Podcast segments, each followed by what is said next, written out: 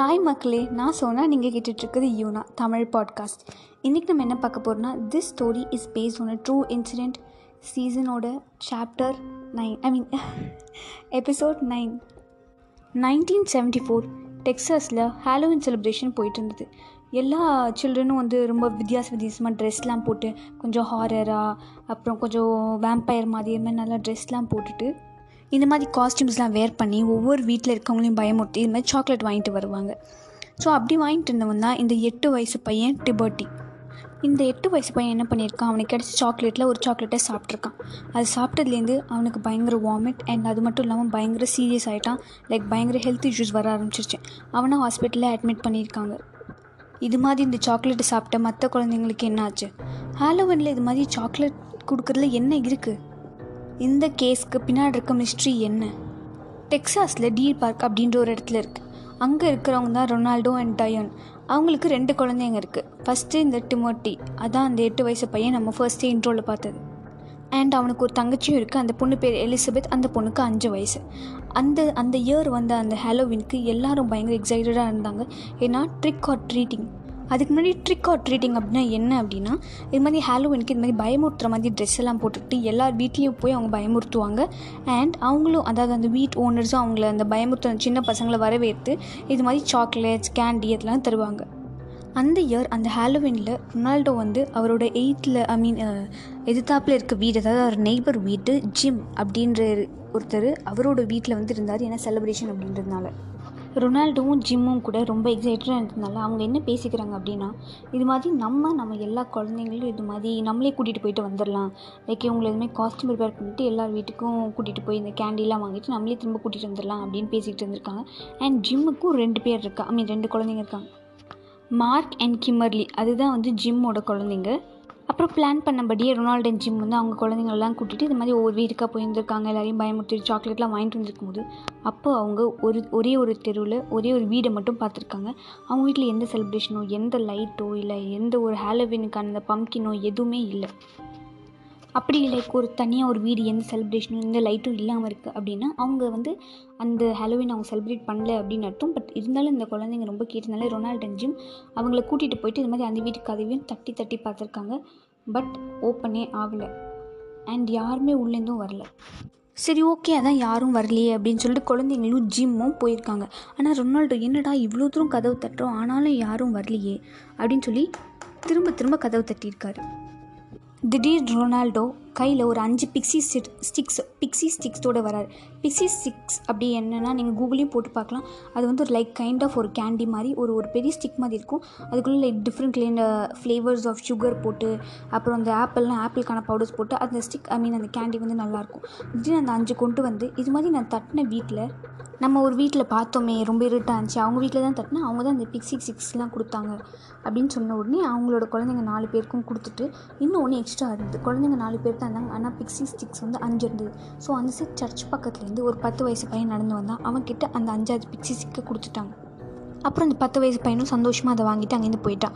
And அவங்க போய் இது மாதிரி கொஞ்சம் இன்னும் ரெண்டு மூணு வீட்டுக்கெலாம் கேட்கும்போது லைட்டாக மழை பெய்ய ஆரம்பிச்சிருச்சு. சரி ஓகே போதும் அப்படின்னு சொல்லிட்டு எல்லாரும் அவங்க வீட்டுக்கு போக ஆரம்பிச்சிட்டாங்க.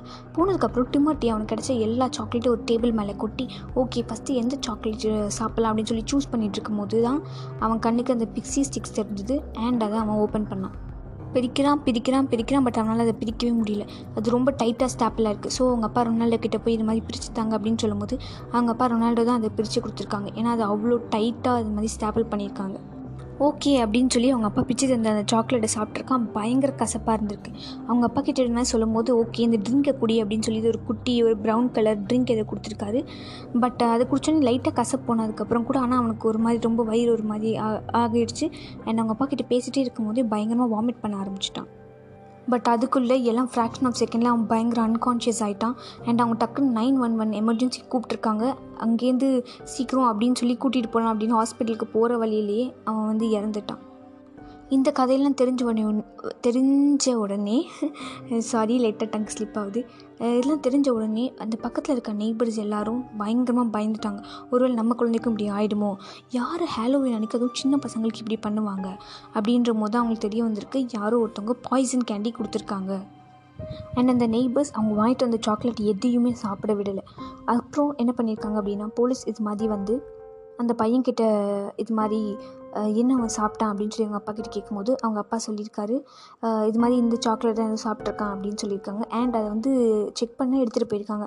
ரிப்போர்ட்டில் என்ன வந்திருக்கு அப்படின்னா இந்த டிமோட்டி இந்த எட்டு வயசு பையன் என்ன சாப்பிட்ருக்கான் அப்படின்னா சைனேட் அதில் ஃபுல்லாக சைனேட் இருந்திருக்கு.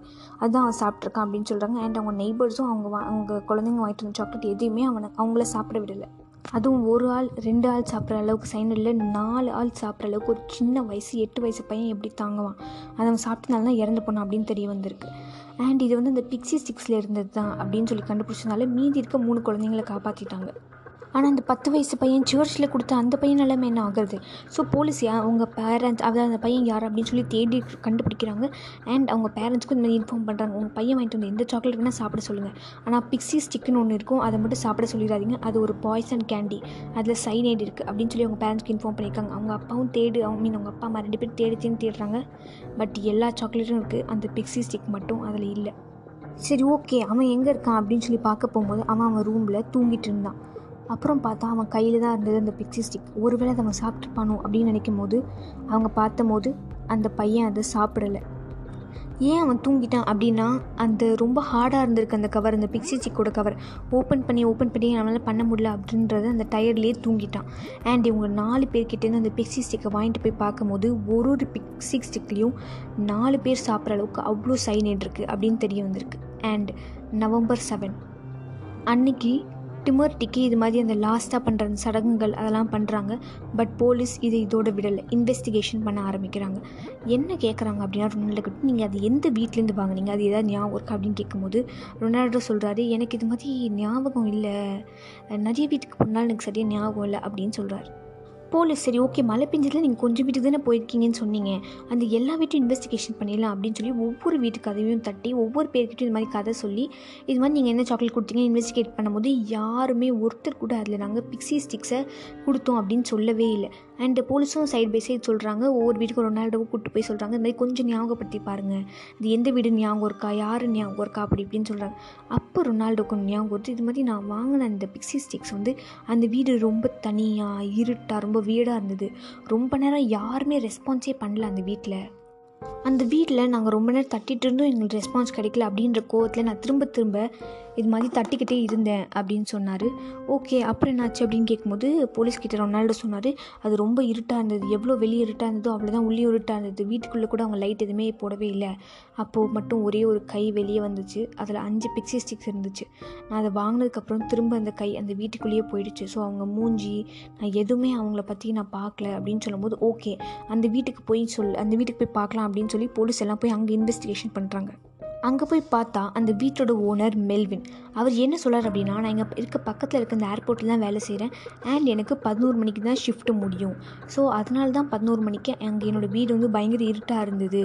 அப்படின்னு அவர் சொல்கிறார் அதுவும் இல்லாமல் அவர் எல்லா ப்ரூஃபும் காமிக்கிறாரு. அதாவது அன்றைக்கி அவர் ஒர்க் பண்ண சிசிடிவி ஃபுட்டேஜ் எல்லாமே போய் ஏர்போர்ட்லேயும் பார்க்குறாங்க போலீஸ் எல்லாத்தையும் பார்க்குறாங்க அப்போது தான் எல்லாரோட கவனமும் ரொனால்டோ பக்கம் திரும்பினுச்சு. என்ன தெரிய வந்துச்சு போலீஸ்க்கு அப்படின்னா அவரோட பேங்க் டெபாசிட்டில் ஒரு லட்சம் டாலர்ஸ் இருந்திருக்கு. ஒரு லட்சம் டாலர் அப்படின்றது இப்போ வேணால் கொஞ்சம் சாதாரணமாக இருக்கலாம். பட் அந்த டைம் நைன்டீன் செவன்ட்டி ஃபோரில் இது ஒரு பெரிய ஹியூஜான அமௌண்ட் அது மட்டும் இல்லாமல் அவர் இருபத்தி ஒரு இடத்துல வேலை செஞ்சுருக்காரு. எந்த இடத்துலையுமே லைக் ஸ்டேபிளாகவே இல்லை அப்படின்னும் தெரிய வந்திருக்கு. அது மட்டும் இல்லாமல் அவர் லாஸ்ட்டாக ஒர்க் பண்ண இடத்துல அவர் திருடி இருக்காரு அப்படின்னு சொல்கிறாங்க அண்ட் இன்னொன்று கூட என்ன சொல்கிறாங்க அப்படின்னா nineteen seventy four January twenty four அன்னைக்கு அவங்க ரெண்டு குழந்தைங்க மேலேயும் பத்தாயிரம் டாலர்ஸ் இன்சூரன்ஸும் பண்ணியிருக்காரு அப்படின்னு சொல்கிறாங்க அது மட்டும் இல்லாமல் என்ன பண்ணியிருக்காரு அப்படின்னா இதுமாதிரி இது மாதிரி டென் தௌசண்ட் டாலர்ஸ் போட்டதுக்கப்புறம் கொஞ்ச நாள் அதாவது ஹாலோவினுக்கு ஒரு டூ டு த்ரீ மந்த்ஸ் முன்னாடி ஒரு அவங்க ரெண்டு குழந்தைங்க மேலேயும் twenty thousand dollars twenty thousand dollars பண்ணியிருக்காரு அது மட்டும் இல்லாமல் ஹாலோவினுக்கு லைக் ஒன் வீக் முன்னாடி திரும்ப twenty thousand dollars twenty thousand dollars அந்த அவங்க நேமில் இது மாதிரி இன்சூரன்ஸ் பண்ணியிருக்காரு ஸோ எவ்வளோ அப்படின்னா மொத்தமாக சிக்ஸ்டி தௌசண்ட் டாலர்ஸ் அது மட்டும் இல்லாமல் இது மாதிரி போய் செக்லாம் பண்ணியிருக்கும் போது அந்த இன்சூரன்ஸில் இருந்தாங்க அங்கே ஸ்டாஃப் சொல்கிறாங்க இது மாதிரி டிம்மர்ட்டி என்னை இறந்த அன்னைக்கே அவங்க அப்பா கால் பண்ணி என்னைக்கு என் பையனோட இன்சூரன்ஸ் பணம் வரும்? அப்படின்னு கேட்டிருக்காங்க. அது எப்படி ஒருத்த ஒரு பையன் அவங்க சொந்த பையன் இறந்தும் போது எப்படி அவங்களால பணத்தை பற்றி கேட்க முடியும்? அப்படின்றது போலீஸ்க்கு ஒரு பெரிய சந்தேகமாக இருந்தது. அண்ட் இது வந்து இன்சூரன்ஸ் போட்டிருக்க விஷயம்லாம் ரொனால்டோவோட ஒய்ஃப் டயானுக்கு தெரியவே தெரியாது.